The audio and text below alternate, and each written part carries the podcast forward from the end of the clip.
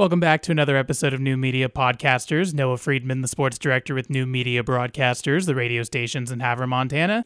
It's our latest catch up with the head coach of the Havre High Blue Pony football program, Jake Eldridge.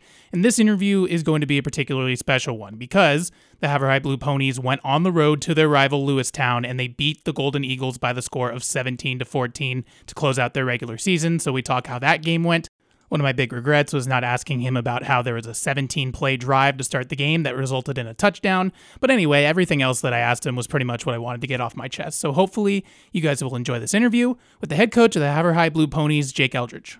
Head coach Jake Eldridge of the Havre High Blue Pony football program joining us on another episode of New Media Podcasters. Coach Eldridge talking to you 48 hours basically 48 hours after the biggest win of the season for the Havre High Blue Ponies, a 17 14 victory on the road in Lewistown over Fergus. And Coach Eldridge wanted to ask you about how the team was able to capitalize on the Fergus mistakes from the first half and how you were able to kind of battle back there.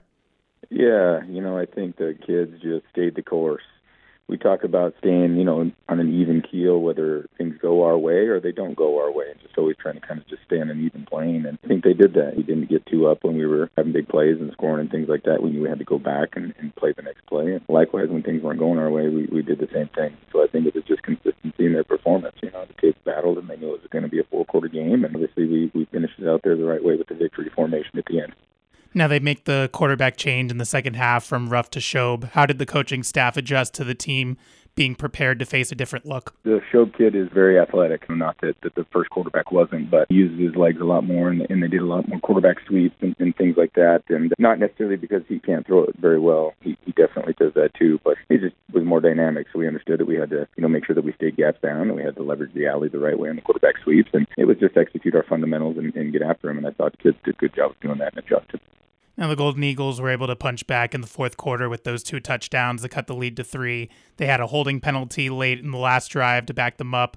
How was the defense able to stay so composed and not let their offense drive down the field again? And just in general, how did the team not panic when they were up by as many as they were throughout the course of the game and then have Fergus come back and then you were able to hold them there at the end? I think leadership poise, just their belief in one another and belief in what we're doing, and they prepared and they could play with confidence because they knew that they were ready for it. Stay poised. They knew it was one play at a time, and no matter what, we're you know we always talk about bending and don't breaking, and then when you get there in the red zone, it's one of two things are going to happen: either we're going to stop them or they're going to score. Playing confident and playing fast, and that's really what helped us out there at the end. That they just played fast and got after it, and obviously forced that incomplete pass to win it.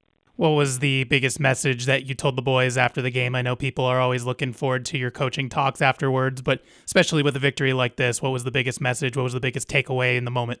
It was just how proud we were of them for not just that moment necessarily, but all the work that they put in leading up to it, understanding that that's where it comes from. Been the message with these guys all, all season long, and so it was great for them to be able to have the success in those big games and the ones on the road that we've been talking about, and to see all their hard work come to fruition and, and actually have the success that they've worked so hard for. So message was just you, you got to earn what you get, and they definitely earned it, and they deserved it. It's a great road win for us, and obviously against our rival, and it's a great way to finish out the regular season, kind of springboarding us here into the I'm going to ask you one last question here, Coach. On the way back on that bus ride from Lewistown. It was the shortest journey that you had to make even to get there throughout the course of your season. But was there anything that you took out of the bus ride on the way back? Any cool memories that happened? Is there something that you could share with any of our new media broadcasters listeners about the bus ride back, or was it just business as usual for the Blue Ponies? Business as usual, but this one was a little bit different. They weren't very boisterous on the bus. They all crashed out. they were pretty tired and pretty spent. But the locker room after the game was a very special place. There was a lot of fun to see all the kids' faces and having fun in that locker room, and that's really what it's about. You know, your teammates and your coaches and everybody on the team kind of celebrating after that game in the locker room. It was pretty special. So the bus ride home was quick, but the kids napped the whole time and coaches stayed up and chatted the whole time. It was a great experience.